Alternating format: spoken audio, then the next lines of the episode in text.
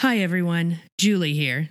If you want to hear future episodes before anybody else, join our Patreon, where you'll get episodes three days early, as well as access to Slack and all sorts of other things. You can find us at patreon.com slash podlanderdrunkcast. Thanks for listening. Visit us at podlanderpresents.com to find information on all of our shows. Yeah. What is the real shit? I can't see it. It's an oral medium, Allison. It's an oral medium. Um, nice. uh, Tom was camping in Wisconsin this weekend and brought back some of uh, Wisconsin's finest New Glarus spotted cow. What are Hell you? yeah. What are you drinking on this fine occasion, Amelia? Well, I opened a Gia for later, but right now I'm enjoying a Mars Elixir Botanical Tea Chai Life with CBD. Wow. I know. You know what? Who We are we? need- We've, we've switched places. You're drinking and I'm consuming weed products. Had a little time swapsies, maybe. Oh no, we did. What I'm saying, Amelia, is I am my own great, great, great, great granda. It sounds funny, I know, but it really is so. Welcome to the Parent Trap. Welcome to uh, Podlander Drunkcast, an Outlander podcast. That was a bit of a bit, but there's so much to fucking talk about this episode. What do you want? Do do you want jokes or do you want piping hot content? I think you want the piping hot content. I'm Allison. I'm Amelia. Uh, Julie, bless her, is out sick. Um, so somehow we will have to talk about Brie and Roger fucking to in the air tonight without her. I'm not sure how we're going to manage that, but surely we will. Um, cause yeah, Brian Roger, just laying down some pipe Yep. in the air tonight. S- s- something, something, make the word drum fill dirty, something, something. Yeah. Yes. Yes. Um, I have thoughts about that drum fill. When we first watched this episode uh, yesterday, it's we're recording on Monday, July 21st, 21st, 31st. Um, and we when Amelia and I watched the episode yesterday, I was fully on board with the sex scene and the needle drop. And I want to be clear, I still am, and we'll get into it. But I have one major note, and maybe this is actually our bit. That is maybe the most famous oh my god here are some drums moment in all of pop music. I wouldn't speak to classical music i'm sure. There are some very important oh my god all of a sudden there are drums moments in classical music that i'm not thinking of. But in terms of pop music ba-dum ba-dum ba-dum ba-dum boom boom. I mean it's iconic it is iconic. Um and it's certainly if you're looking at it as a structural choice going to the um I'm gonna hoist you up around my waist to better position you for penis entry when we flap down on our fold bed seems to be the right moment for the ba-dum ba-dum ba-dum ba-dum bum bum. Yeah, it's the But sound I- of their folded bed collapsing underneath them. totally, totally. But but I gotta say, I feel like it warranted more of a like belt, hand, bed, pillow, buh, buh. you know what I mean? Like get a little more percussive with it. Like surely some editor in the editing bay was like, guys, I could make this really spicy, and they're like, nah, nah. no. What then? Why do you pay for the needle drop? There are sexier songs of the time. Surely. I know. I'm like 1981, 1981. What? what is it? Well, the song came out in 1981. I looked it up. Um, Of course you did. of course I did. I just I just think you could have timed like kilt hits the floor on one butt ump and then a top hits the floor on one butt ump and then a brassiere yeah. flies and then a And then the Um, final butt dump is just boob boob, grab grab. boob boob yes Yeah. um yeah I just I, I just have some notes I think you know there's a big needle drop they spent like you know at the beginning of the some season of Crazy Ex Girlfriend I think it's season two I think Love Kernels season two yes Daryl Mhm. is now prayed by Broom to stand season two Is it two or three? I think you're right. It's two. there's a line in that song that I think up often, which is um this video ate up our production budget. Love droplets. Daryl is not played by a boom or every cent. Love Daryl is not played by a broom on a stand, right? Which um Mhm. uh Diarmaid uh, Murtagh, I swear to God, I'm not making that up. That really is his name. Is not a broom on a stand. I want to be really clear about that. He is not a broom Yeah. on a stand. He is much more expressive than a broom on a stand. Although He's not the- a corpse on a horse. He's not a broom on a stand. no, uh, we like him. I'm a big fan. Can't wait to talk more about that dude. Um, but I do feel a little bit like in the air tonight must have eaten up their music budget. You know, like if they're gonna if, it ate up their needle drop budget, and if you're gonna do that, then time the drum beats to some fucking. But-um, but-um, but-um, but-um, boom, boom. Like, boob, boob, definitely. Boob, Yeah. boob. It's right there. Anyway, anyway, Patty, we're not here to just talk about drum beats. We are talking about Outlander season seven, episode seven, the penultimate episode in the first half of the second to last season of Outlander. It fucks. It was written by Margot Ye Yee and directed by Joss Agnew. Um, as a reminder for this season, uh, all of the individual episodes were directed in pairs. So, uh, Joss Agnew, this is their first episode of the season. They also directed the um, mid season finale, um, which uh, we uh, can, I think, safely assume uh, is the continuation of the battles of Saratoga, um, along with time travel shenanigans and some light kidnappery. Um, so I think he did a really good job, and I'm stoked to talk about this episode. Amelia, Yeah. overall thoughts initially. How do you feel? How did you vibe? What do you think? What did a bleh, bleh, on a practical guide to time travel? Um, I mean, not to skip ahead to the scales, but I found there were very few opportunities to get a beer. Oh yeah, no chill. Yeah, Right uh, from the no get go. chill. And it mostly felt, you know, earned. I didn't see or hear or sense any you know, rustlings of the mustache uh, getting in the way. Uh, it all, I mean, as far as Outlander can be, it felt pretty grounded, grounded and Mhm. spicy. We love it. Grounded and spicy, like meat. Yes. you know what else? You know what else can be good this is with meat? sloppy Joe of yeah. What? It is a Hmm. sloppy Joe of an episode. You know what else can be good with meat? Mustard, like a regiment. God damn it. It's so bad. I'm never going to stop. so- um, so this season we've been doing a lot of let's divvy up our dueling storylines and cover them one at a time, and I think we can continue with that one this time around. Uh, which means that we should start with our supporting players, our guest cast, are um, just around for a little tiny touch of the old um, season one magic. Uh, Jamie and Claire, um, who are delightful and here basically for um, plot setup and one scene of piping hot piss. Um, so, so where do we start with these folks, Amelia? What, where do we rejoin our hero and heroine? Well, we we see all these tents set up. We're at Bemis Heights. Bemis Heights. I'm not from the East Coast. In September of 1777. Claire at least says Bemis Heights, so I think Okay. your first instinct was correct. Great. Claire is writing on like the little encampment with the cutest little portable writing desk I've ever seen in my entire life. I'm obsessed with it. I have no need for one, but I want one very badly. Also, fun Yes. fact: Did you know that Jane Austen's writing desk was purchased at auction by Kelly Clarkson? She's one of us. She's one one of us. Kelly. One of us. Since you've been gone, it's been centuries, but I bought your writing desk. Um, Claire is writing a letter to Bree As you where she does my favorite thing in a while, where she really glosses over what her life is like, right? So it's like a long ass old timey letter. I met your brother at Ticonderoga. I was captured. I'm safe now. That's it. Because this bitch gets captured and Jamie has to bust her out so often that in writing the historical record for her daughter, whom she misses, it's just, I was captured. I'm safe now. Okay, moving on. Uh, happy 1777. Bye. I met your brother. He's hot. Yeah.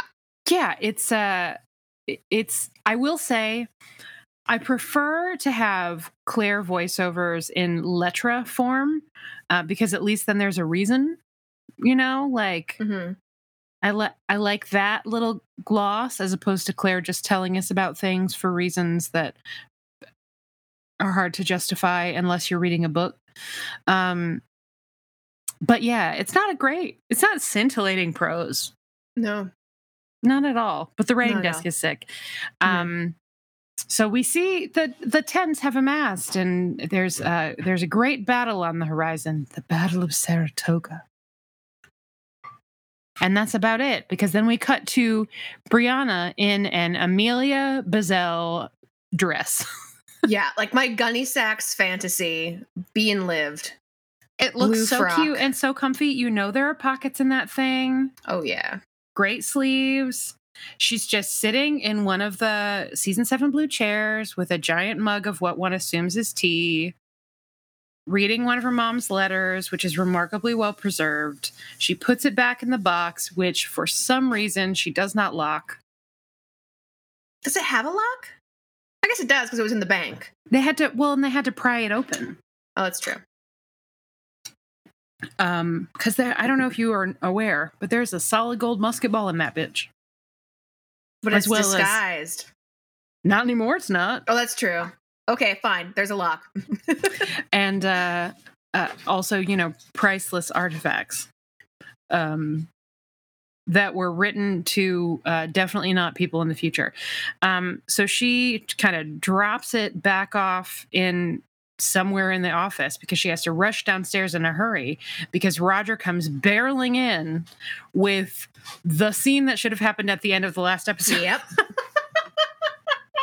and it's great don't get me wrong but it would have been even better as a cliffhanger so having really clocked his uh, mysterious Nuckelavee guest in the kisser roger drags in a person he would like to introduce william buckley mackenzie his old friend from alamance who saw his ass hanged because he thought he was flirting with his wife who is as we will be informed shortly roger's great great great great Great, great grandma something like that.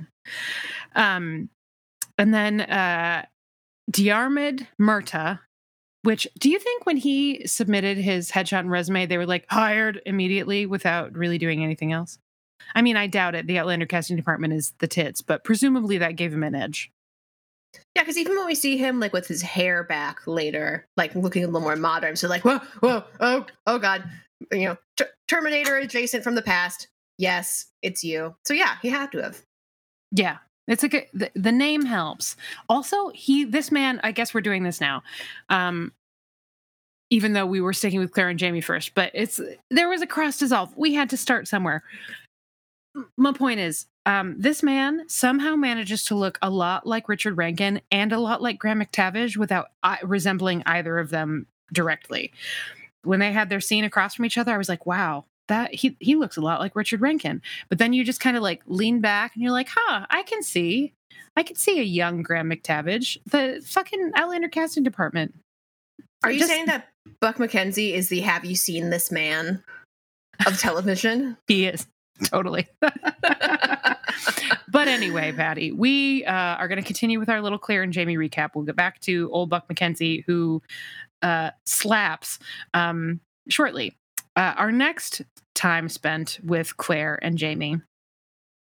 Claire is, I think, still writing. Is she still at her cute little writing desk? hmm um, when Jamie comes up because he has a present for her.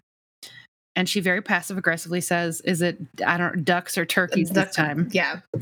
Presumably, every time Jamie goes out to practice with his fancy dancy sharpshooters, he's just bringing back dead animals.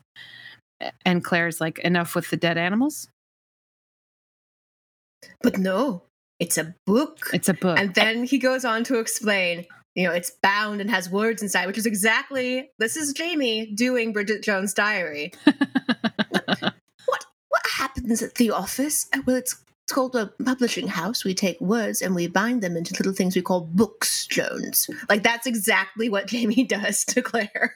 Uh, for more information on why that is hot, even though it's kind of a dick move, please see episode of Sick Burn Jane, in which uh, we discuss why um, Hugh Grant is the best um, butthole in all of Mhm. The Pride and Prejudice canon, and also So very hot. just like insanely hot. Um, and speaking of insanely hot, Jamie gives Claire a book. he gives her a book. We do not learn what book it is, which kind of bums me out. What do you have a hope of what you would hope it might be? How to win friends and influence people. I hope it's Outlander by Diana Gabaldon.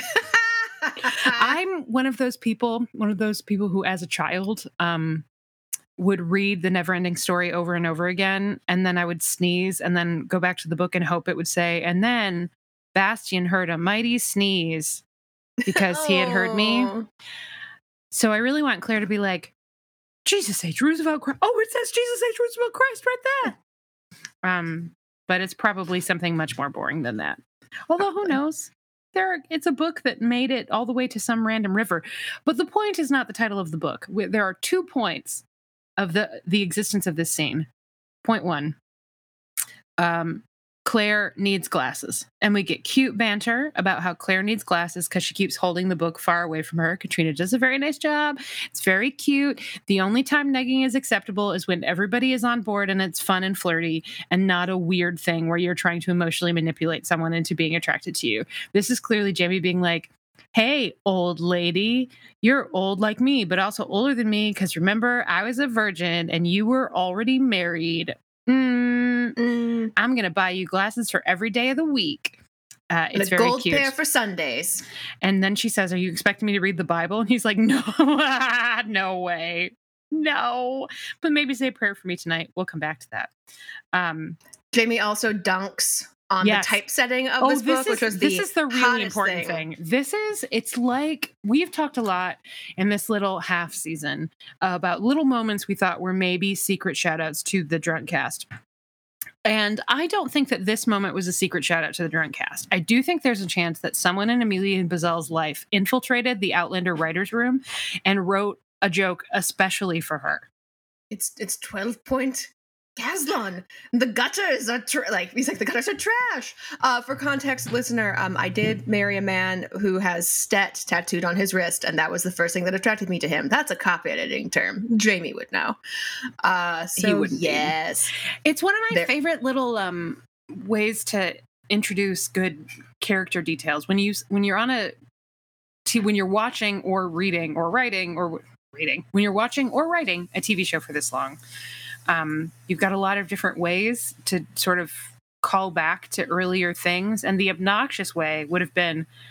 I mean, remember, I was a printer, Claire, back in the days right before you. ca- Do you remember? You came to my print shop um, and that would have been incredibly obnoxious. And instead, he just takes a little moment to be like, "Yeah, the font on this thing sucks," and we are just grown up enough to remember that that was his whole bag, and that he loved printing, and that he was good at it, and also that he was a sneaky spy about it and was printing uh, dangerous, rebellious tracts, um, and also accidentally quoting people who hadn't written things yet because he had a time traveling wife who then disappeared um, and yelled at a person on the highway outside of Craigh na Dun, a place where I assume a lot of people, motorists, get yelled at. Anyway, uh, it's a, more, on that again in a couple of minutes. It's a great little scene, um, and that is almost a wrap because the next time we see Claire and Jamie, uh, Jamie shows up to say Ian captured a deserter. There's oh my god,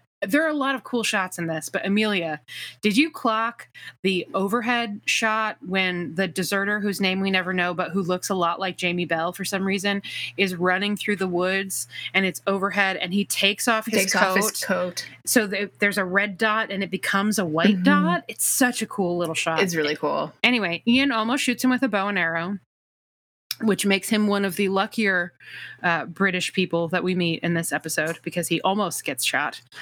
Um, and uh, presumably, the deserter takes one look at Scottish Terminator 2 and spills his guts about all of the things that are happening back at the camp, which is how the Americans know that General Burgoyne, one of several real historical type figures in this episode and presumably for the rest of the show, um, is m- mustering. Shut up! Don't do it.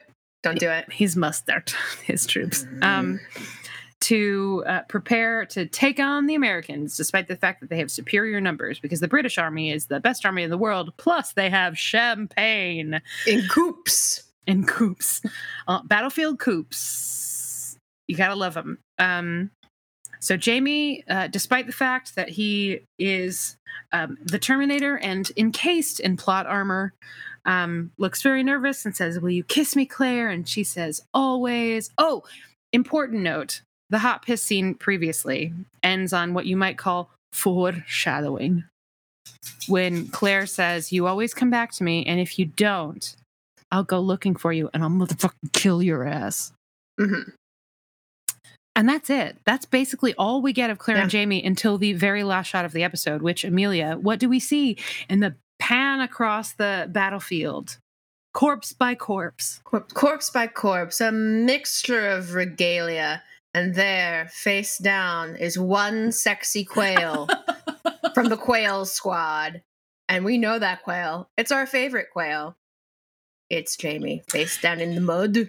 Uh, in my notes, I wrote uh, that he was pinned into the mud by the weight of his impenetrable plot armor. Um, if I am spoiling anything for you, I sincerely apologize. But no, I don't, because anyone listening to this podcast has at least a rudimentary level of media literacy. Um, so you all know that Jamie's not dead, right? The show has been renewed for a whole other season, and we're only halfway through the seventh one. The odds of season eight of Outlander being a Jamie free zone are basically zero. this man is not dead. Just pro tip. or it's the twist of the century. I mean, listen, there is a proud history of TV shows killing off lead or major supporting characters very unexpectedly to great and very memorable effect. Um, ER did it several times. Uh, uh, the, one of the great recent examples is The Good Wife. If you were a Good Wife person, there is a very shocking, unexpected main character death um, that was very vivid. I am not saying it doesn't happen, it absolutely does. However, there are exceptions. And the show that's the time travel sexy romance war show, um, eh, I mean, we know Jamie is technically dead in 1981, and Frank Randall does see his ghost, but uh, there is zero chance that that man dies on a battlefield uh, with a whole season and a half of TV to go. Just saying. Or Jamie dies and Tom Christie comes back. Oh my god.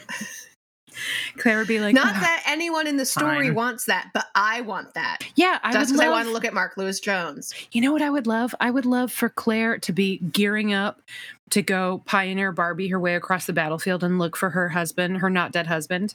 And just as she's exiting the tent, there's Tom Christie just dragging him through the mud because he's too heavy to lift. I brought you your husband. You damned woman. I'm in I'm extremely in love with you, so here's your husband. Gotta go. Gotta go find some other women to say witches. Were I a kitty, I would bring this like a mouse to your doorstep. Oh, but don't- instead, Here's your your- husband. here's your not dead husband. Um, so that it's the least Claire and Jamie episode since the Frank episode, I think. Yeah. Like, we don't always have Claire and Jamie. We almost always have Claire.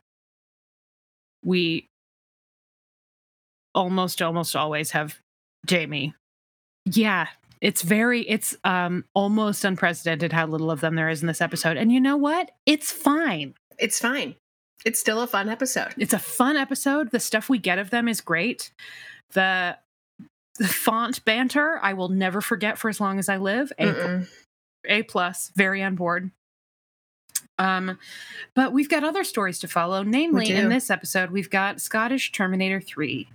I'm not even really sure to where to start with this one because there's a lot of mm, it's like plot setup plus filler, only the actors are also good Mhm. that like I feel like maybe if specifically if the guy playing General Fraser were going for it slightly less hard. That man is delivering like that that dude is doing Shakespeare all by himself. like he is Mhm. like in it. He is playing a tragedy. He is swinging away. It's great.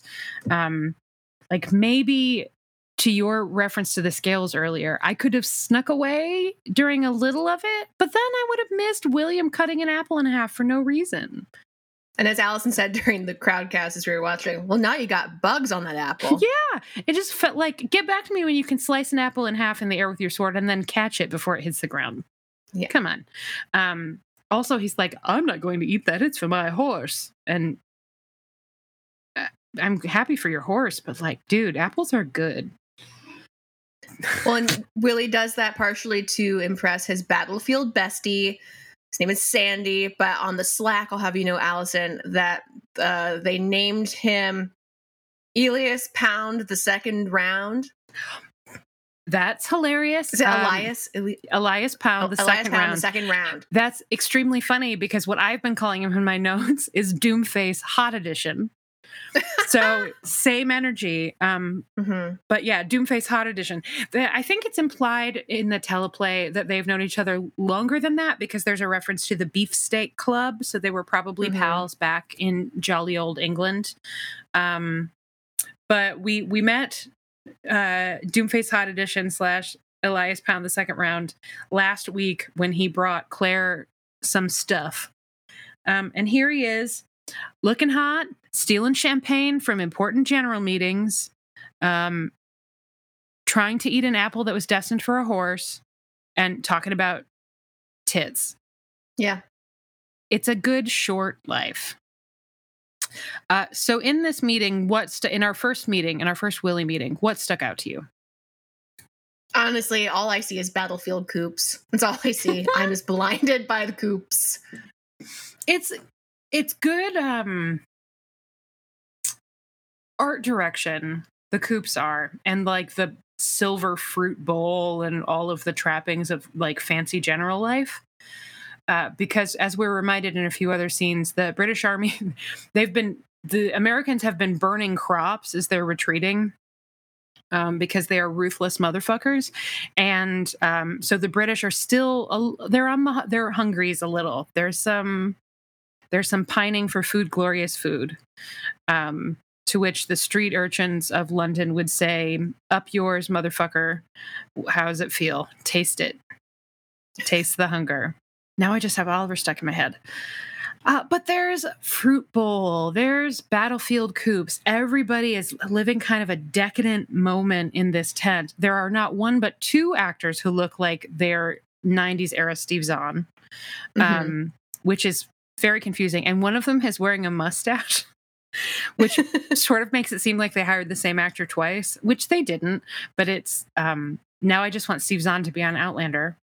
Um, surely they could find a place for him in the 80s. yeah, that's attainable.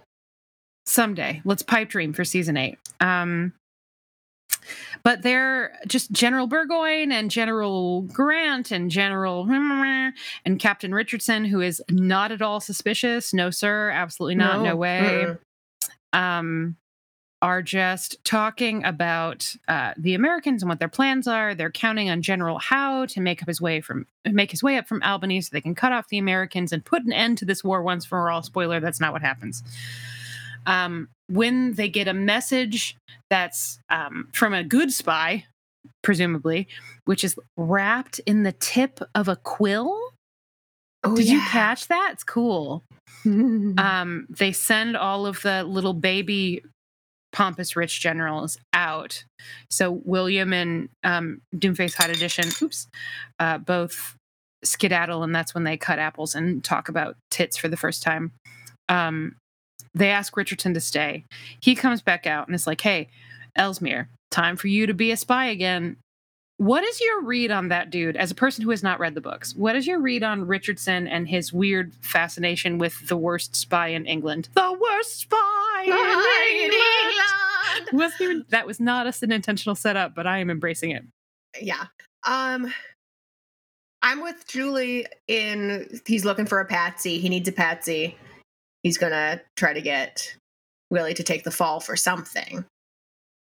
I think that is a solid guess. I don't know what the something is. Um, but yeah, so then I guess all the better when later on Willie goes up to you know Colonel Fraser, Colonel Daddy, kind of is kind of the is the is feeling there very like paternal which is relationship. uh, great because they are in fact are related. Ah! um, because General Fraser is the whatever distant cousin of the old fox Simon Lord Lovat of being duped by Claire pretending to be psychic fame. oh Um, shit! Yeah, he's the one where Jamie was like, "Listen, Fort Ticonderoga butthole, um, I know this guy. He is a crafty motherfucker, and if you don't put some people defending that there mountainous hill situation, they're going to claim it because Highlanders are uh, wily bastards." And um, of course, Jamie was right, but maybe shouldn't have fired a cannonball at Fort Con- Ticonderoga. Um, so Just yeah, an idea. so they are every time they have a scene together, they're related. It's Mhm. very um Buck Roger, but not. but not. But yeah, so makes me glad that Willie tells Colonel Daddy, "Just kidding. I don't want to be a messenger. I want to go to war." Yes, Willie. Just pivot your way out of being a patsy is my dream for you. And eventually, it is wartime. I had There, a note about where is it? Um about what Roger what not Roger, what Willie says when he says, "Hey, please uh, let me please Colonel Daddy." um I am no errand boy. I am a true soldier is what he said. Um which of course what he means is I am no errand boy. I am a true Scottish terminator, which we will find out in short fucking order. so um, General Fraser, Colonel Daddy, is like, yeah, okay, you can stay. That's really dumb of you. Um, but hey, you're brave. So sure, you stay and we can all die together. He's the only one of them that seems at all fatalistic, other than William when he actually wraps his mind around what war is, which I Yeah. appreciate. Like, um, maybe it's a for General Fraser at least. Maybe it's a Highland thing. Maybe it's just like decency. I don't fucking know, but we see a lot of the higher ups being like, "Papa, meow, we have won. Give me my battlefield coup." And General Fraser seems to be the only one thinking about death and sacrifice. And I- I need to hear Amelia. You continue to talk about this storyline for a second while I pull up that actor's name because that motherfucker was excellent. Yes. So eventually, it is battle time.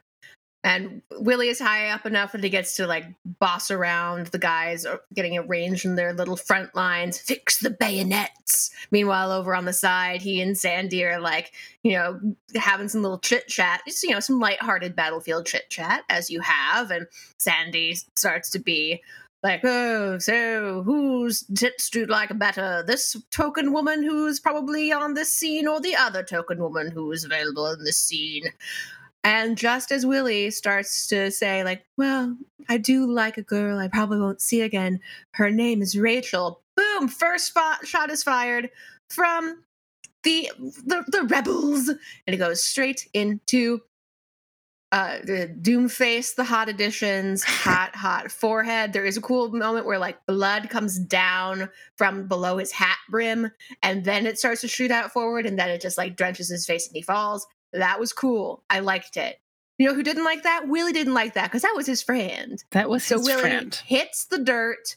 The chaos of war breaks out around him.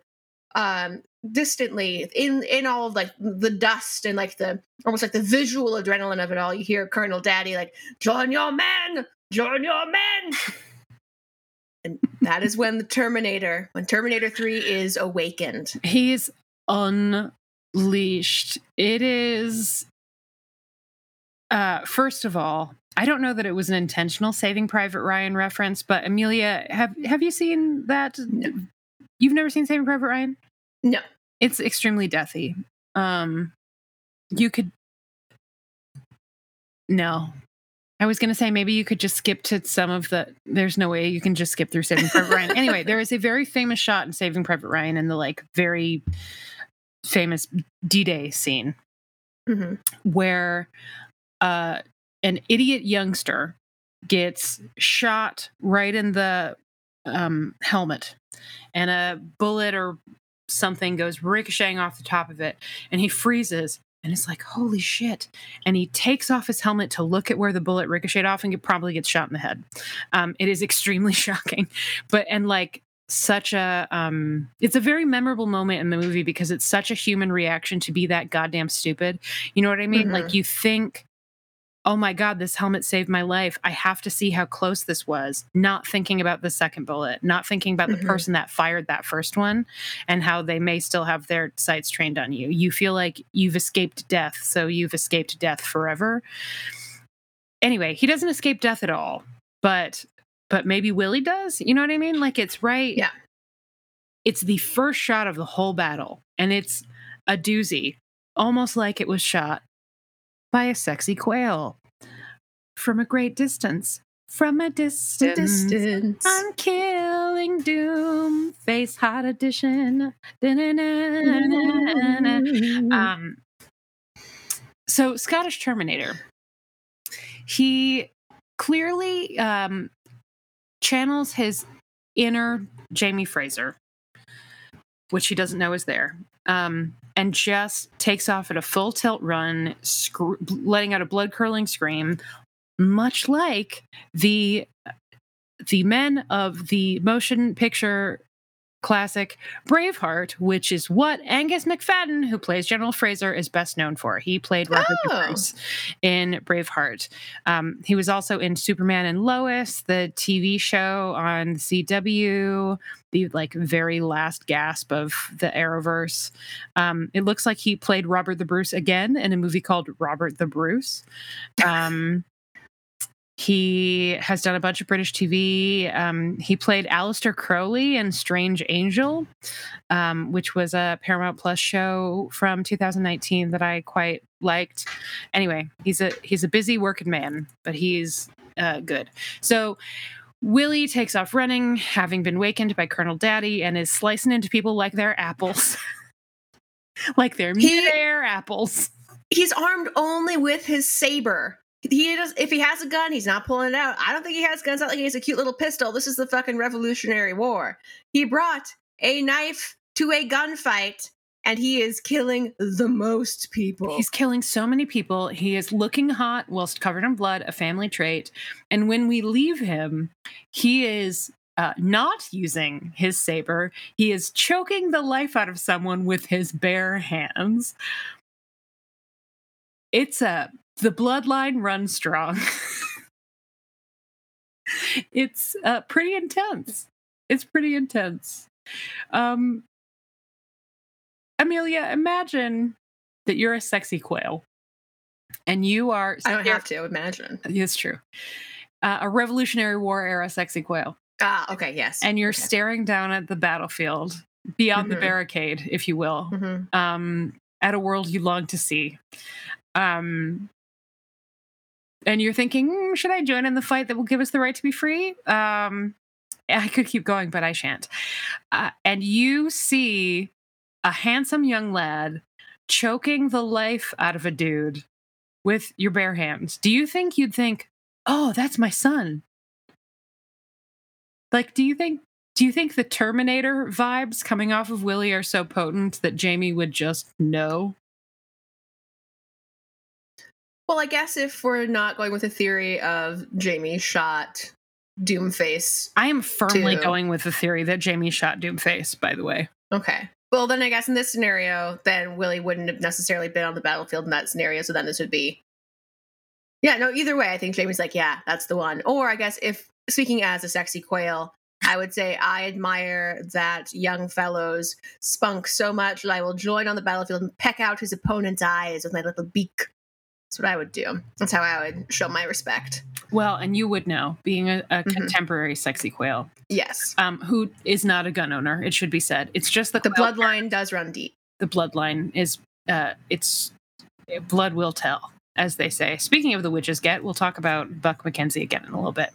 Um, so post battle, Willie is sitting around being real at what they would eventually call shell shocked, um, battle worn, when he hears one of his grunts, uh, understandably, must be said, pissing and moaning about having to march in the mud and then fight in the mud and then dig in the mud to bury muddy corpses. And William is having none of that. What what do you think his objection is here, Amelia?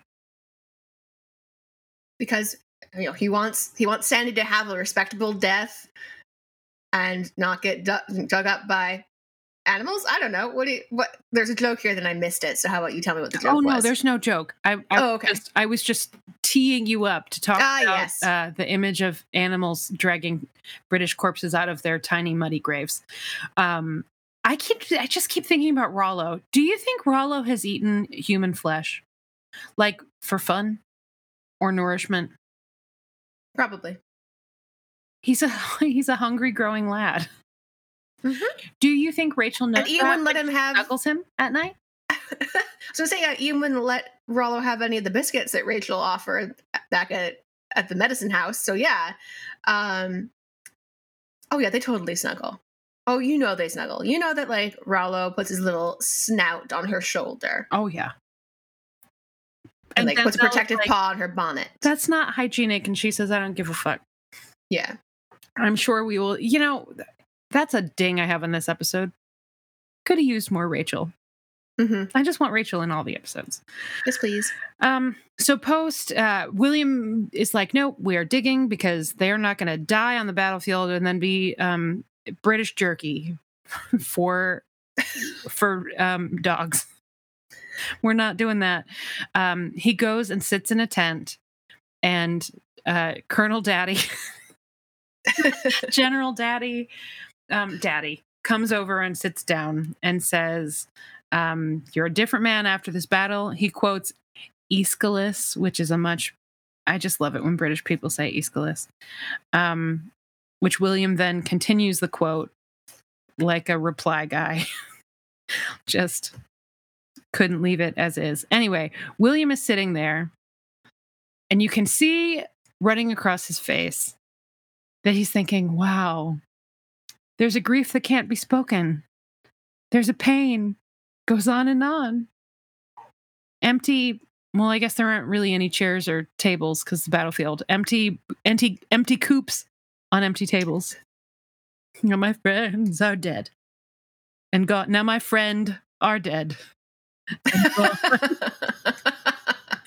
Here they talk of not revolution. Here it was, they stole the champagne. Here they talked about some boobies, but the boobies never came. Um, I could I could keep going, folks. I um, am hoping you all know that's a Les Miserables joke, but if not, I have never, with one exception, seen something in a drama where I thought this is where they're going to do the Les Miserables bit because that man was just he just desperately I don't know if Charles Vandervaart sings I promise you he listened to that like if that guy has a music theater background in any way shape or form he listened to that song 15 times on the Oh, day yeah. they shot that scene. It's uh huge empty chairs and empty tables energy. The exception as always is crazy ex-girlfriend when they did a parody of empty chairs and empty tables about a man realizing he had never given his wife an orgasm in his life and they shot it. Like the Tom Hooper Les Miserables, and it is extremely funny. I urge you to go watch it. It's called The Buzzing from the Bathroom. Bathroom. It is um filthy. So that's about it. He's sad. He has a sad. It's sad. His friend are dead and gone.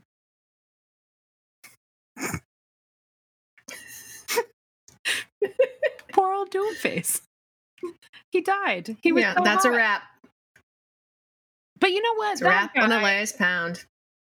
sometimes you're playing a role and you get essentially like an episode and a half because really it was one scene plus three or four scenes in this episode hmm um it could be easy to just not really go for it but they gave that guy some solid writing and i thought in, let me you know, pull up his name i thought in particular um his pivot to talking about titties hmm was really well played because it was so obviously a young man who is just fucking terrified coming up with a way to distract himself. Yeah. Um, Henry Ashton uh, just You really just really killed it. It's the again, Outlander casting department this season, no fucking skips. Mm-mm. No whammies, all great. Um this man, this is his second ever credit. Wow. Uh, he was in something called Creation Stories in 2021, and then he's in production on My Lady Jane, playing Lord Stan Dudley. Um, uh, which I don't know. It's a TV series. Um, it says history's most tragic heroines, but it reimagined them with an uplifting twist. The damsel in distress saves herself, and then the kingdom. Huh. Presumably, this is Lady Jane Grey. Um, Uh, if it's li- history's tragedies, King Edward. Anyway, whatever. I'm going to watch this young man's career with interest because yes. he's very good. Okay, so, Buddy's dead now. So let's go back to the 80s. Whoa, where do we even start? Are we on? Did you just open another thing? Are we on beverage I did. too? Yeah, add a We're on beverage too. Man, waiter, Tom, Tom. Is he not accustomed to responding to waiter? He's done it before. It was my pa- my pandemic go to is I would yell, "Waiter, bring me another mai tai." Hey, Tom. He just said, I thought I heard you say like "God damn it! I knew you were calling me. I thought I just heard you say something like waiter. Would you bring me another beverage? Yes. What would, you, what would you like? I would like another beer, please. Yeah. Thank you." Waiter. Uh, Waiter? It was for you, babe. You're welcome. Um, it's just we have to talk about the 80s storyline, dude. You don't understand. It's intense. I get it. I, I want to kick off this section by um talking about how fucking good Diarmaid Murtagh is. Thanks, hon. Yeah. Um, because that guy, he's good. He He's good. first of all, hashtag let Outlander be funny. I laughed out loud, as they say. I L'd, OL'd at multiple points. A lot of them thanks be to the costume department and or the props department. One, that robe. Can we talk about the robe? Oh my god. It's the best. It's such a good gag. It's I don't know why it's so funny. It's just a robe, but when Roger at the we'll do the whole story. But when Roger at the at the end, before they go tearing off to Craigh na Dun, um, goes charging into the living room to get Buck off the couch that they've s- splayed him out on. Um, un- good old Uncle Buck. Um, he is wearing a shorty plaid robe Yeah, he is. like he was born into it, but also it is just extremely funny. hmm It's really funny. It's funny when he's sitting on the couch watching TV with the children. Why is that funny? And like, and Mandy's brushing his beard with a doll brush, and he's just like, "Yep, this is my life now." Yep. Um, it's funny when he's eating peanut butter and jelly sandwiches like his entire life depends on it. It sticks to your ribs. It's you feed this Yeah. to your parents. Um, it's funny when he's wearing a hard hat and is one of only two people in the entire episode to go, Rob Cameron, you're a piece of shit. Your name is pronounced like this, as he lifts two fingers to the camera. It's it's just it's funny when he gets the head walloping realization that he attempted to murder his own great grand great great great great great great great grandson. It's funny even in the the emotionally fraught climax of this storyline when they are racing to Craigh na Dun. First in the car, Roger is talking about writing his Hitchhiker's Guide to Flipping My Brock and Traveling in Time and says, Geillis Duncan, why did I I wrote I about write blood that sacrifice? Why did I write that? And there you just get this vibe of like, "Oh, seriously, why did you write that? Like what? Why did why would you do that? And then they show up and they're about to go racing up the hill and credit to Richard Rankin because the other reason this is so funny is him. He hands this man a flashlight and goes charging like full dad in emergency mode up the hill and and he just kind of Buck just kind of looks at it and he goes, "It's a torch. Come on." and it's so I don't know why it's so funny, but it's so funny. It's it it seems like it would be an impossible line to walk because he is not playing for jokes. He is playing pure like 80s comedy, man unstuck in time shit, right? Like it's mm-hmm. classic jokes, very familiar bits. But he doesn't play any of them like they're jokes. He just plays it and somehow it's funny. Yeah. I'm a big fan. We're gonna have to make a t-shirt. What goes on the the Diarmaid Murtagh t-shirt? I mean, do we take the Uncle Buck poster idea from social and just put it on a put on a shirt? We just it's the Uncle Buck movie poster, but we put all the characters' faces on it.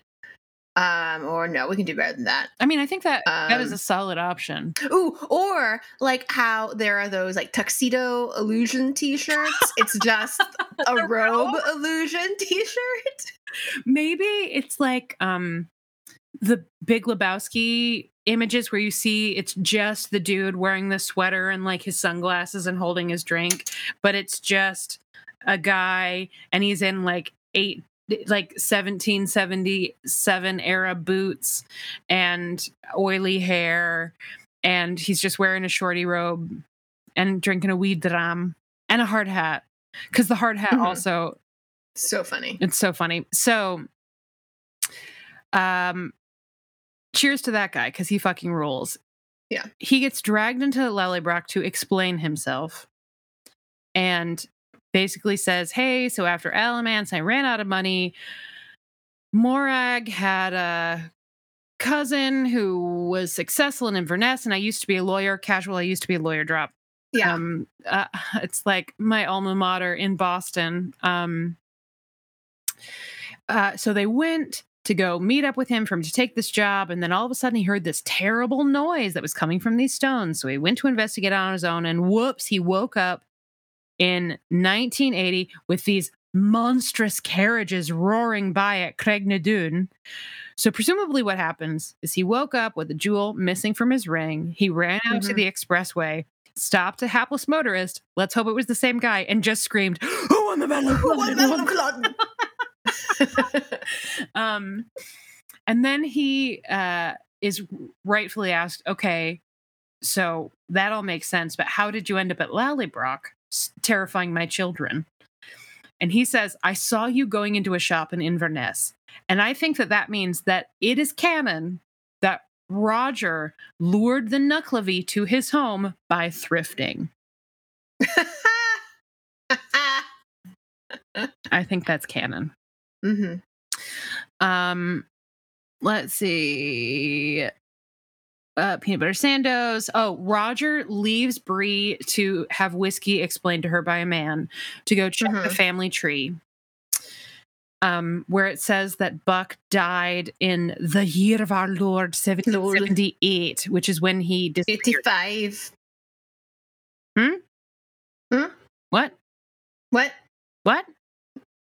I got my number scrambled. Carry on. I also got my number scrambled, but What I was worried I have the wrong one. Whatever. The year he left. It's I thought it was 1778, but the year is 1777. Whatever fucking year he left, it's when he tells them he left. Is the year that it Mhm. says he died. And Roger says, "What? No, I didn't find a family tree. I also didn't uh, notice that the box of very important letters and gold musket balls was unlocked. Um, let's continue our chat. Oh no, there's a car pulling up, and Bree says, "Ooh, it's Fiona and the kids," but it's not. Amelia, who is it? it's Rob Double Barrel Cameron. There to eat Two fucking wontons. middle fingers up. Here to eat some wontons. He's here unannounced with a bottle of red. Thought I'd pop by. Oh my god! Hope Listen, it's a good time. it's one thing to invite yourself to dinner in conversation, right? But who the fuck shows up unannounced at at best an acquaintance's house hmm and just expects to be fed and watered and amused? I mean, I guess you can say Rob Cameron has follow through. That's one thing he has. She'll be able to put that on his um, yearly review, annual review. Yes. hmm um, pros commitment initiative follow through Doesn't optimize for optics yes because that guy's a nerd. cons kidnaps children hits on boss. Terrible tasting clothes. Why are they all the exact same shade of poop brown? And forgets to send his Slack away messages with regularity. Yes. Yes. Get it together, Rob Cameron. Yeah, come on, Rob Cameron. Um, so he's shown up to invite himself to dinner. Roger shoves Buck in the old priest hole, which he's like, okay, I've been here before. It's got, Got another sandwich? Great. he gets handed a stack of two sandwiches on a plate and no beverage. Let's review this. That man does not have a beverage with him, and he is handed two white bread and peanut butter sandwiches. Are they To keep him quiet. He can't open his fucking mouth. yeah, his teeth are going to be glued together. It's either that or they're trying to kill him because that man is going to die of thirst. So Rob just shows up and is immediately like, "Hey, um, how's it going, Gov? Ooh, you're cooking." Roger nags his wife about cooking some more. Not my favorite thing. This man still earns his beard at the end of the episode and also through the orgasm we're going to discuss, but but he's got some weak points, n- namely the the letters we're about to chat about, but also um, constantly dunking on Bree for her cooking. That woman invented matches. Lay off. Yeah. Get it together. She birthed two children for you. She forgave his ass when he was a huge fucking baby after she traveled in time and got uh, pregnant. And um, he had to go like trounce through the woods and measure things to deal with his fucking feelings. All of that stuff. And he's like, but you know what? She makes shitty spaghetti. Eat shit, Roger. Why am I mad at Roger now? Uh, it's okay. All will be forgiven when he wears a kilt in a little bit. Um, oh my god. It's he. That man really can wear a fucking kilt. Mm. And then, in addition to inviting himself over, Rob Cameron says, Hey, I wanted to look at your father's hymnals. So he brings him up to the study and then leaves him Leaves him. unattended in the room with the mysterious box of time travel letters. Amelia, you had a good point about this, about specifically what he read in this box. Share your question. Oh, is this where I was wondering how deep into the collection he read? Presumably pretty fucking deep, right? Well, and yeah, and that's like I mean, like obviously, you know, kidnapping, endangerment, eating all your wontons without any notice, like all egregious. But there's something about the idea that he broke all those seals and that he read like deeper into, I guess, the, the past, as it were, like and beat Brianna to her own letters that like a- like really has me very upset. Me too. That was something that occurred to me as well because of the um the carelessness of it. Like just seeing the the little it's very it's weird to call it staging, but it, it is. It's so effective seeing just the little corner of the letter sticking out because you know Bree would never.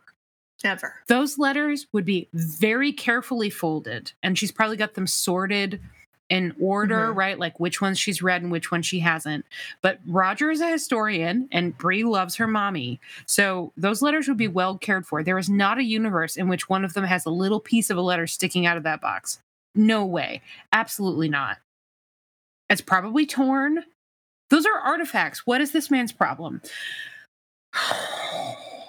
also, I'm curious, again, having read the books, you have not. We're just jumping all around, like Buck MacKenzie, jumping all around in time here. What is your read on what it is that Rob Cameron is hoping to accomplish, having somehow sussed out that time travel exists? Well, oh, oh no. The answer I think is likely is also very boring, so I hope I'm wrong. Hit me.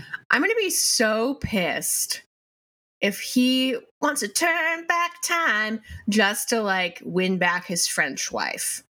Because we do get that whole thing at the end of like, I'm divorced. My wife was French. She was rich. She took the kid. I'm sad.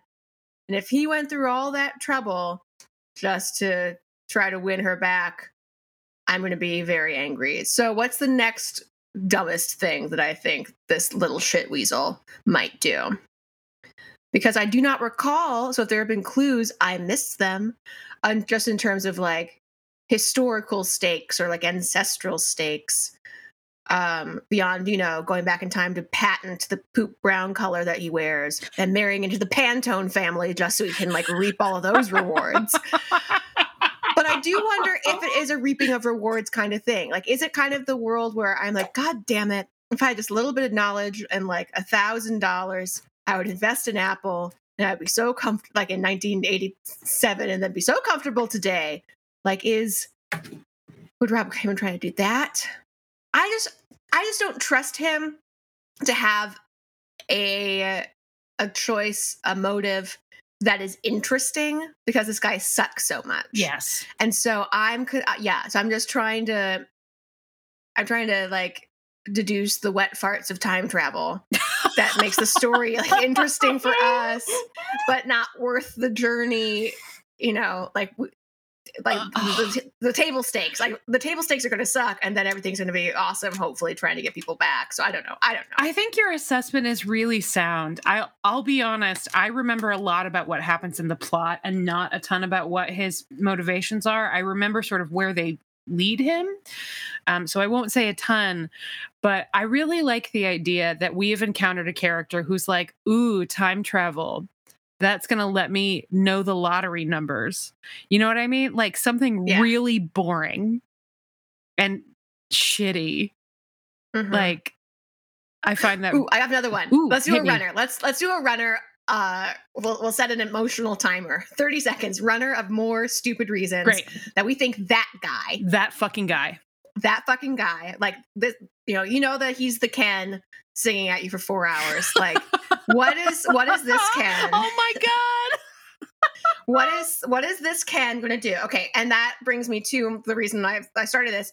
He's going to go back in time and try to keep the Beatles from breaking up. He's going to like detain Yoko's taxi because you know that he blames Yoko. You know that he blames Yoko. Totally. Okay, 100%. so he's gonna he's gonna fuck with Yoko's routine. Okay, next stupid reason, Allison, go.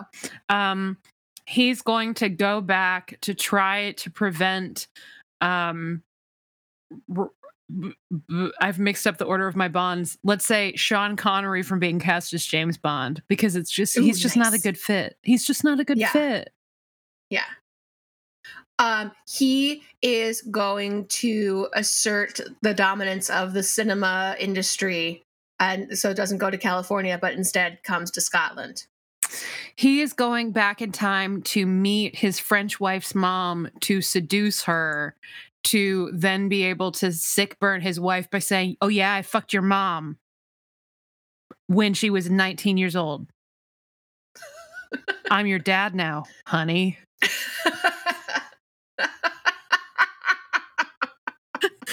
I don't know where that came from, but you know. and that's right. wrap No, no, one more. Give us one No, more. that Give us one more. Um, Besides fucking Maman. um, Rob got razor burn when he was shaving two days ago, and he was really pissed about it because he wanted to look hot for Gov. Um, So, Oh, I've yeah. got one more. I've got one more. Rob travels in time to make it so he never eats in the damn cafeteria ever again because one time he figured out that the lady who makes the nice profiteroles that Bree talks about hates him so much that she always spits in his food. So he's consumed a lot of spit. So he goes back in time to tell his slightly younger self to never eat in the cafeteria. And that's canon now. That's all canon. spit food. Ooh. Ooh. okay, Rob Cameron sucks is what we're saying. Um, you know, I feel like this is a good way of approaching this. Let's finish up our Rob Cameron talk. So, at the end of the world's worst dinner party, which, by the way, I am a little bummed because maybe my favorite TV trope of all time is the ruined dinner party. It's never not funny. Um, anytime there's a dinner party and something goes wrong, you just know that things are going to be very entertaining and stupid. Even in a drama, like people are getting in fights and people are drinking too much and food, there's always like a food situation and someone drops a plate in shock and like it's, it's the best. It's not ruined enough. Um, Buck should have come in at some point. That really would have Mhm. ooh, sorry. And then he walks away with his PB and J's. Um, also, we should say this: the dinner is when it becomes apparent that Mandy um, recognizes that Rob Cameron is full of shit, which means that there are two people in this storyline that somehow recognize that Rob Cameron is full of shit? I guess three. I keep wanting to say Hilda. I do not remember the cafeteria, la- the lunch lady's name, Mm. but we'll say Hilda. So it's three. Hilda of the Profiteroles, Mandy MacKenzie, and Buck MacKenzie are all like, you suck. And for some reason, Bree and Roger are like, no, he doesn't. Oh, He he's literally- lonely. He's Brianna. a lonely divorcee. Brianna, he literally locked you in a cave system. What the fuck? He made you walk through time travel dick rock jizz. What the fuck? This man is bad news. Yeah. The only good thing this man ever did with you is make your husband angry enough to fuck you real good. That's the Mhm. only good thing this man has ever done. Apologies to his child. But I'm just going to go ahead and assume that his kid sucks at least a little bit too. Although Yeah, maybe not sure. nature versus nurture. My nice French girl wife took him back to France. Where so he's it's currently 4 p.m. and this 12 year old is drunk somewhere, um, just eating some haricot vert and having some daddy issues. Um, so he snooped in the study. He's invited himself to dinner. He's pretended to be good with children with Jem, talking about turbines. He then invites himself to stay for a fucking nightcap. Can you imagine the audacity? And then finally he leaves and says, uh, does Jem want to come watch a movie with Bobby? He can stay the night with Bobby too. This is not his child. This is his sister's child. He Yeah. is inviting a child to stay at the house of someone he is related to but is not. Right? Like Mhm. he is volunteering his sister for a sleepover. Um, as we will later learn, his sister also seems to know that he sucks. Amelia, you did you have something you wanted to add? I feel like I cut you off. Um, uh, Fan we're we're good. Carry on. He just sucks so much. He the flames are on the side of my face, and you could feel them. Um, so they finally get him out of the goddamn house. We go to investigate Delight. the priest hole. He's gone. Where's Buck? Watching TV. Do you know what he's watching, Amelia? Do you know what that show is? We have two Uh, classic TV references in this episode. Is it the same show where um in Mad Men Sally flicks the bean to it and gets caught at the sleepover? Is it that the same space show? I don't know. I don't remember what show that is. It's a space show. But do you know what that space show is called? Um shoot my Brock into space. I wish. It's called Buck Rogers in the 25th century, which is why fucking kidding when me? Mandy is brushing his beard, she says, You're Buck and Daddy's Roger. Because Buck wow. Rogers. Wow. It's cute, right? Like it's That is cute. It is entirely too on the nose, but I sort of embrace it because then we get that great Yeah. moment of him going, Astra not. If my Latin If my serves me." Latin serves it's so me. charming. But yeah, he's not in the priest hole. He is hanging out with Jem and Mandy, who found they were supposed to be getting ready for bed. Were they? No, they were springing the Nuckelavee from priest hole jail and watching TV with him in the camper van. It's extremely cute. Why? I loved it. that man it's this is another one of those storylines that i thought for sure they were going to have a hard time with like the christies where if you paint with broad strokes it's impossible to get you on board in the way that you need to be on board for it to work right i was Mhm. i was dreading malva christie because I did not think the show could do it. And to its credit, and specifically to Jessica Reynolds' credit, they absolutely did. And I think they're doing this here too, because again, this mother maybe that recasting helps in the situation because this motherfucker tried to murder Roger for talking to his wife. Yep. And unleashed on him a profound emotional trauma and on us a divisive episode which is filmed in part like a silent movie which has a lot of detractors so he I blocked that part out. Yeah. he Mhm. has a lot to answer for. And yet he's talking about Astra Not. And I'm like, you are the most charming slime ball. I love you so much. Don't ever leave me. He's great. Am I wrong? He's great. Am I overreacting? him. No, I love him. Yeah. Really, another really, really solid addition to the cast. Um, just doing really, really well. So uh post TV watching, Bree and Roger have a little chat. Roger's like, "Oh, well, you know, now he's cousin Buck, and once I told him he was my great, great, great, great, great, great, great, great, great granddad, he got on board. I forgive. Once I beat the snot out of him, I forgave him. We should let him sleep in the house." And Bree goes, "No," but they decide to hmm. let him sleep on the couch. Which again, I don't know why that's so funny, but the idea of that man sleeping on a couch is extremely funny to me. And then Bree says, I don't want him in the house by himself. And Roger says, Well, I can't bring him to school. School. So she brings him to the dam. He wears a hard Bring your buck to work day. I wrote. I specifically wrote. Hold on. Bring your Buck and Mandy have shitty dude radar. Roger Kilt. Maybe you could. Oh, he's he shouldn't be allowed to bring airplanes back in time. By the way, that's not a great idea. It's a bad idea. Um, it's a space room. Uh, bring. God damn it! It was funny. Ah, bring your another whatever it is.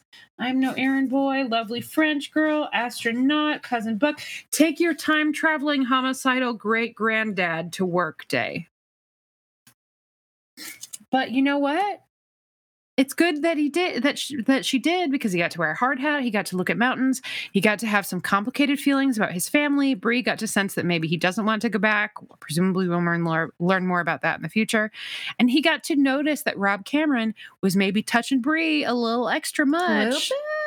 And he says that man has the hots for you. And she goes, "Ah, "It's called being nice." Nice. Because apparently, this brilliant young woman has learned nothing. I mean, we've all been fooled by a Rob Cameron, Oh yeah. but Brianna, again, he locked you in a tunnel system and then he he locked in invited himself to your house and ate your wontons. monster.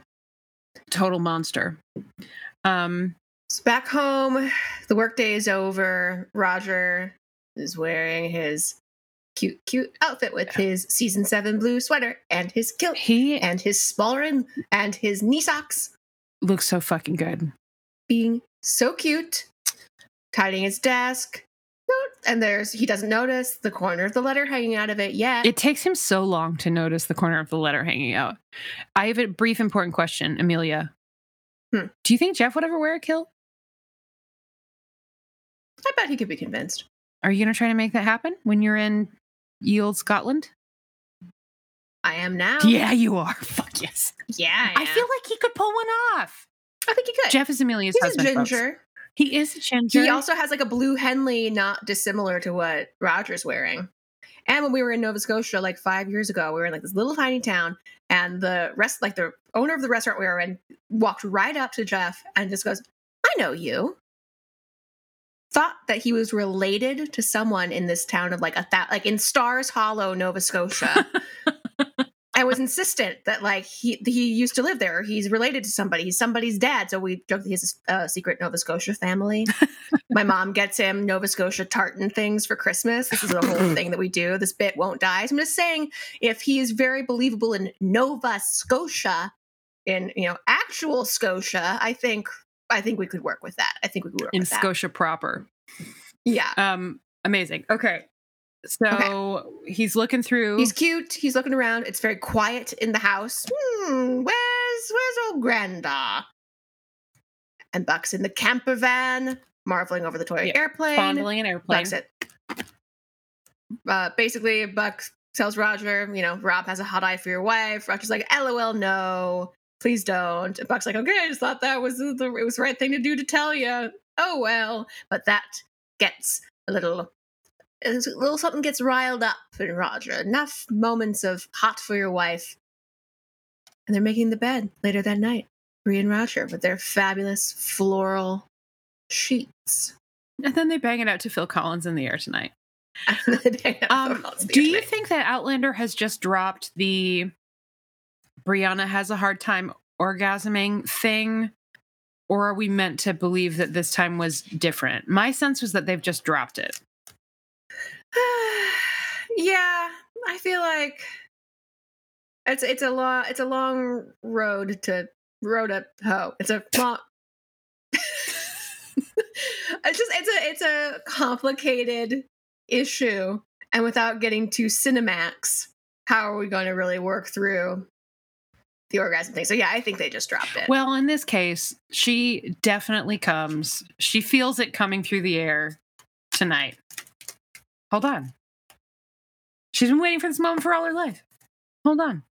Uh, how did you feel about the sex scene? It was apparently divisive. I, I- loved it. apparently it's a device. I yeah, I loved it. Um, I, I mean, Allison, you had a great point about the facial expressions that I'll let you make, but it was the right mix of they seemed very comfortable with each other, but it also seemed like they were still like actively interested in what was going on. It was, you know, it was it was a spicy twist on what other guys might be a position they've known and that we just haven't seen them do before. But it just seemed like they were very engaged. Um, but facial expression wise, Allison, take it away. Yeah, there has apparently been some ooh, well, Sophie Skelton made some weird faces. And I just y'all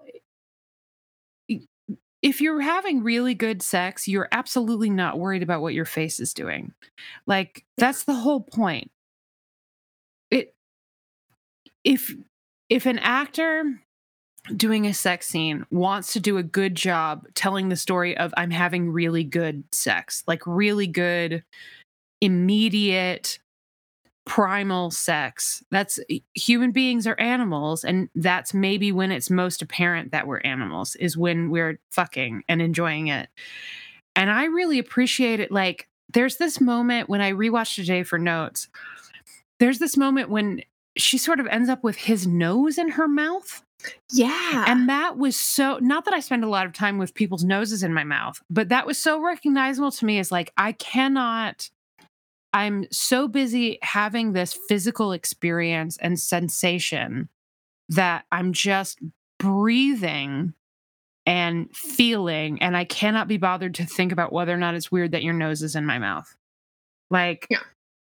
you just become uh like a vessel for sensation that is that's what it is and the less vanity that you have going into a sex scene which really that's why uh, part of why one of the many reasons why intimacy coordinators and outlander clearly has an excellent intimacy coordinator or team of intimacy coordinators i'll have to check it's i mean it's very visually appealing right they are two beautiful people they look good together they've done an interesting thing where it looks like um Brie is really tan, presumably from because her job is outside. You know what I mean? Like she's Mhm. just, she looks like she's just got like a little suntan in a very natural kind of way. Um, but they, they look good together. The bedding is beautiful. The thing they're doing where the blanket is sort of wrapped around them is really hot. Um, it it looks visually very appealing because of the way that it's staged, but because it's staged so well, that gives both of them, and Sophie in particular, but both of them the opportunity to just worry about conveying what the experience is like without having to worry about what their bodies are doing. So they're Mhm. able to communicate some of that unself consciousness and that lack of vanity that when you've fully given yourself over to an experience, um, you have, right? No one who is having a mind blowing orgasm is thinking about whether or not their back is arched and their tits are up. Like, Right. no one is thinking about whether or not their face is doing something pretty um, because they're too busy, like, having an earth shattering come. You know what I mean? They're too busy Right. breaking all of the windows in the big house with the violence of their passion. Um, and I really appreciate that's something that Outlander has done quite a number of times. Um, not so much in the first season, but the first season was more romance novelty, and also there were a lot of slow burn sex scenes, right? Like a lot Yeah. of, and even then, we still like Caitríona is very good at this too, right? She's very good at. I'm having this experience and feeling physically sort of um, free in a way that's really good storytelling and also makes it seem like these people are having hot sex on the regular. Um, both the characters and the people doing the sex scenes because they know what hot sex looks like. you know what I mean? Um, so I was a big a- appreciator of that. Um, and I Mhm. think it's really well art directed and really well acted. And those actors are very comfortable together. And also, it was just nice to see some fucking. hmm Although, would you say that what's in the air tonight, at least for Roger, is Brianna's breath? Because his nose is in her mouth. Mm. It's in the air. That's what's in the air. Yeah, tonight. but presumably it was his turn to cook. So, because it was Brianna's turn the night before. So, presumably, if it smelled like garlic or whatever, he has no one to blame but himself. so true. I hope So it's not peanut butter because then they would both just be thinking about Buck. Fucking to buck. It's the it's the trend that's sweeping the nation. um, so, we've already talked quite a lot about the big reveal that Jem is missing. Um, but basically, psychic baby connection makes Mandy wake up screaming in the middle of the night. Uh, when Roger finally notices the letters have been tampered with, um, and then Bree calls Bobby's mom and says, "Bobby, Bobby, Bobby, Bobby, Booby. where's my Jemmy? Sleeping over movie." Please don't take him to Craigh na Dun. um, but uh, the Rob's sister looks out the window and is like, "Oh, Rob's car is gone. By the way, he wasn't here. I should have probably mentioned that my brother is a piece of shit." So yeah, it sure. Oh, and uh, our title card was the Tufty Club, which is the other classic TV reference. That's a British TV thing. Um, Jem got a Tufty Club badge at school, and Buck goes perilously close to the stones because the show has never decided how close you can get to the stones without being sucked in. Um, picks up the scarf. So it sure does, bo- based on what Mandy says, which is that Jem is gone. The stone screamed at her, and Jem is gone from up here, from their weird psychic baby connection. Um, and from finding this scarf, that Rob has somehow taken Jem back in time which presumably means that Rob can travel in time. That certainly is what the story, the evidence presented seems to be suggesting. Was that your read on it? yes, um, I, but I do. You know, Allison, you are the expert here in television and the books. I just can't believe that I'm correcting you. Oh, hit me. Um, But the Tufty Club is actually what I call it when I enjoy looking at Roger's chest hair. I Um, wrote a joke, Amelia, that I didn't, that I forgot to include, where I said the Tufty Club is for children with vestigial tails. I'm so glad that we took the same thing and did uh, jokes in very different directions. Um, the Tufty Club is when you look at Roger's chest. hair. Oh, you dirty slut. Julie's gonna love that joke so much. oh my god, the Tufty Club. the Tufty Club, baby. We gotta laugh because Jem has been kidnapped through time. Um, he's just he's somewhere saying, "Can I have a biscuit? I'm so hungry. Traveling in time makes me hungry." Do you think that's what happened? Do you think he's do you think he's stoned it? I mean, I I think so. Uh, also, because we watch the next week, so yes, like next week on Outlander. Yeah, so yes, super. He got he got stoned. Um, is now the time to, to air my hopefully batshit theory on where they landed? Yes. Yes. I, I'm assuming what you're about to say is he went back 20 years to fuck his French lady wife's mom. Yes. and Um, Jem is just watching. Jem is just watching. I just have this terrible fear that in the next episode we're going to go back to face down sexy quail, and then we oh. hear Glenda, and Jemmy has been transported to the battlefield, and then has to like. Like when we were talking earlier about Tom Christie dragging So Jamie back to. Claire, well, Tom Christie has the front half, and then Jem is just like trying to kick along his feet, like trying to help because he's too small. Like I was concerned, like if you go, th- we were just talking about how if you go through the stones, you're supposed to think about your family or who you want to see, and like Jem is probably scared. He's been kidnapped. He's being taken through the stones, and then what if he's like Glenda and Miss Glenda, and then you know, okay, well you get here's what you wished for. Amelia, Jesus fucking Christ, that's so deranged. But that's my absurd Oh because my you've been God. warning that like the legendary most Stone Circle in Saratoga, New York.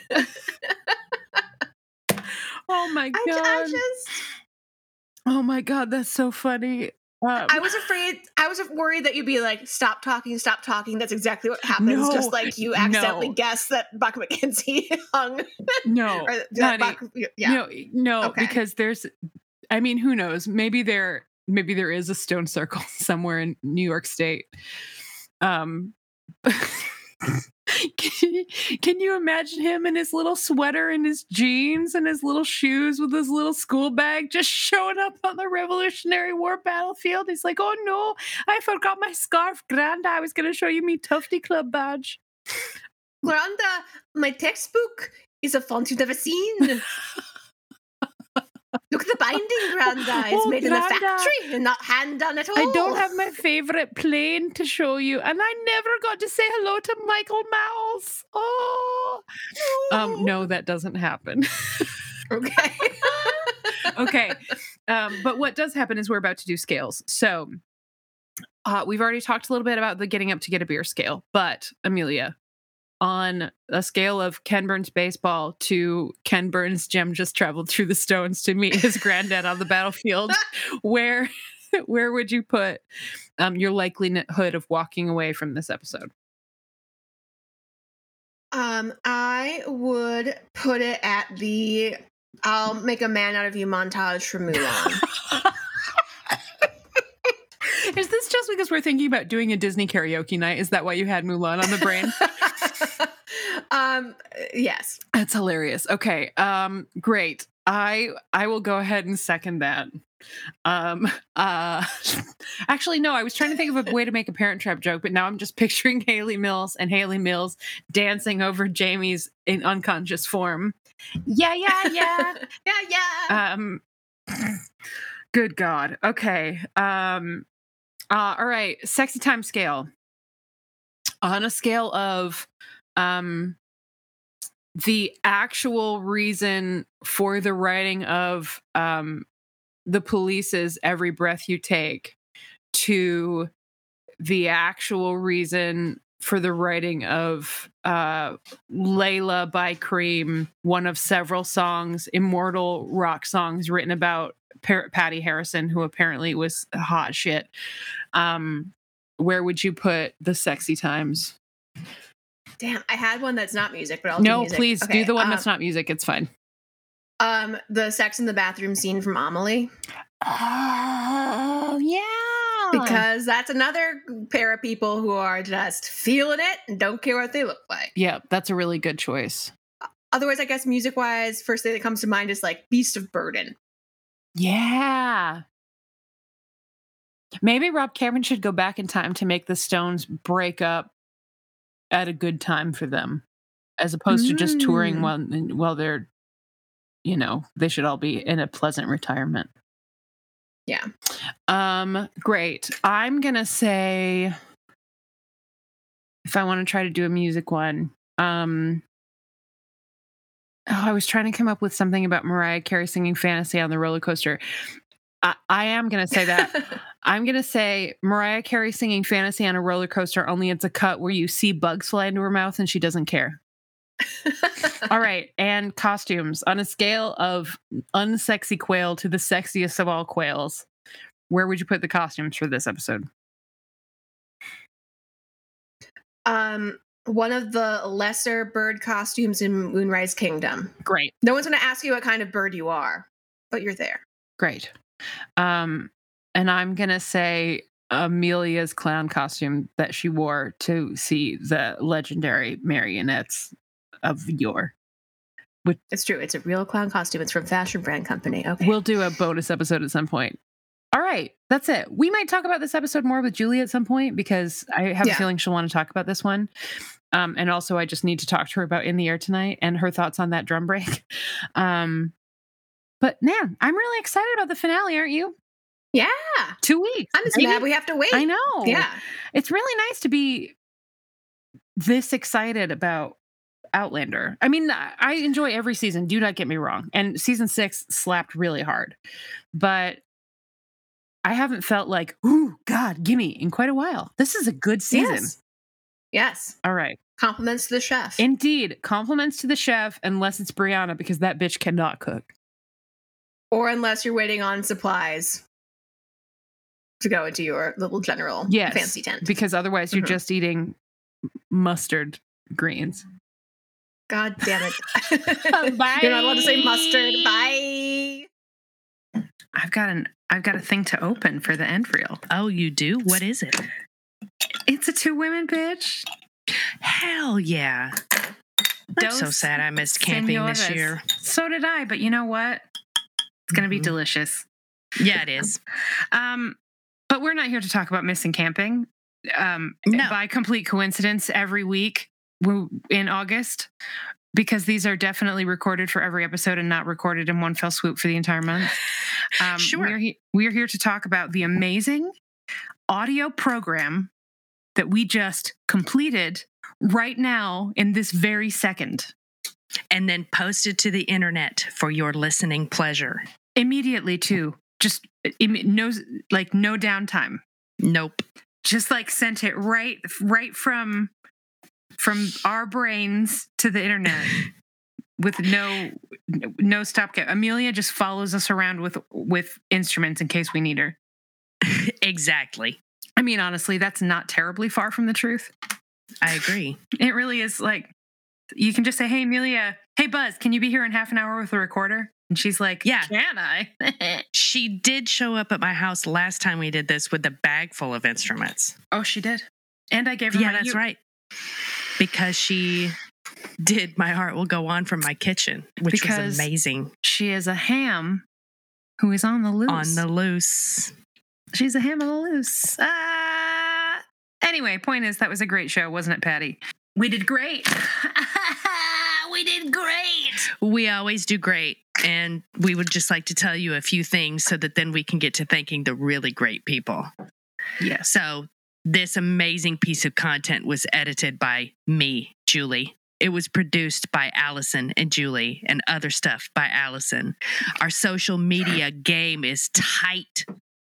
And that's thanks to Amelia Ham on the Loose Bazell, as well as all the bad recorder covers. Love you, baby. Mean it. Our artwork is by Laura Barrios, aka Viv Pickles. Our Slack maven is Jenna Pulkowski. You can find us on Facebook.com slash Podlandercast, on Instagram at Podlandercast. You can find all of our shit there. You can also find us at podlanderpresents.com, where you can find all sorts of info about our high quality content like this right here. If you like what you heard, please consider leaving us a review on Apple Podcasts or Spotify or Pocket Casts or whatever the hell is new. I don't know, whatever you're listening to right now. And we want to thank all of you for listening, but we especially want to thank our patrons. You can become a patron at patreon.com slash podlanderdrunkcast, where you can support the show, join the Slack, get early episode access, and all sorts of fun bonus content. Live streams, baby. You can see so many live streams. Bitch, you could have watched us be all geared up to react to the Nuckelavee and then be underwhelmed by the Nuckelavee reveal in real time. What a whiff. Thanks to all of our patrons, you all make it possible for us to do all this stupid shit. You know what you're like? You're like, uh, you're like taking a shower and sliding into clean sheets. We are the Buck MacKenzie of this podcasting relationship, and you all are the Jem and Mandy smuggling us all the the chips and crisps and And combing our beard with a Barbie brush. and combing our beard with a Barbie brush. hmm Julie, did you pick up on they were watching Buck Rogers? Yes. I'm obsessed. anyway, um, we want to thank all of our patrons. You are all lovely, delicate blossoms and or hardy behemoths of strength or um, sensitive souls with beautiful auras or whatever it is that's going to make you feel good because we love you and you're the best and you deserve exactly the praise you want. hmm But we especially want to thank the following lovely folks who sponsor at the level where we say their name in a big fat rush at the end of every episode. Are you ready? Hell yeah. Kristen Blanton, Caitlin Gibbons, Katie the Jordi Fishwife, Mindy Newell, Rachel Ravel, Brenda, Allison King, Jock, JWS, Sydney Taylor, Snazzy Knack, Lisa Brienne, Julia Gulia, Kathleen Martini, Lauren Tennant, Kelsey Kemp, Emily Day, Betsy. You know what? It's been a while since we've told it. It's been a while since we've told a Lauren Tennant is not related to David Tennant joke. So I just want to say once again for the record that Lauren Tennant, not, Not related. not related to David Tennant, Not related. unless she is, in which case, thank you for respecting his privacy. Um, celebrities need love too. Kelsey Kemp, Emily Day, Betsy English, Caitlin Reddick, Jen Collins, Tina Barnett, Nicole Rodriguez, Kristen Freckled Fury,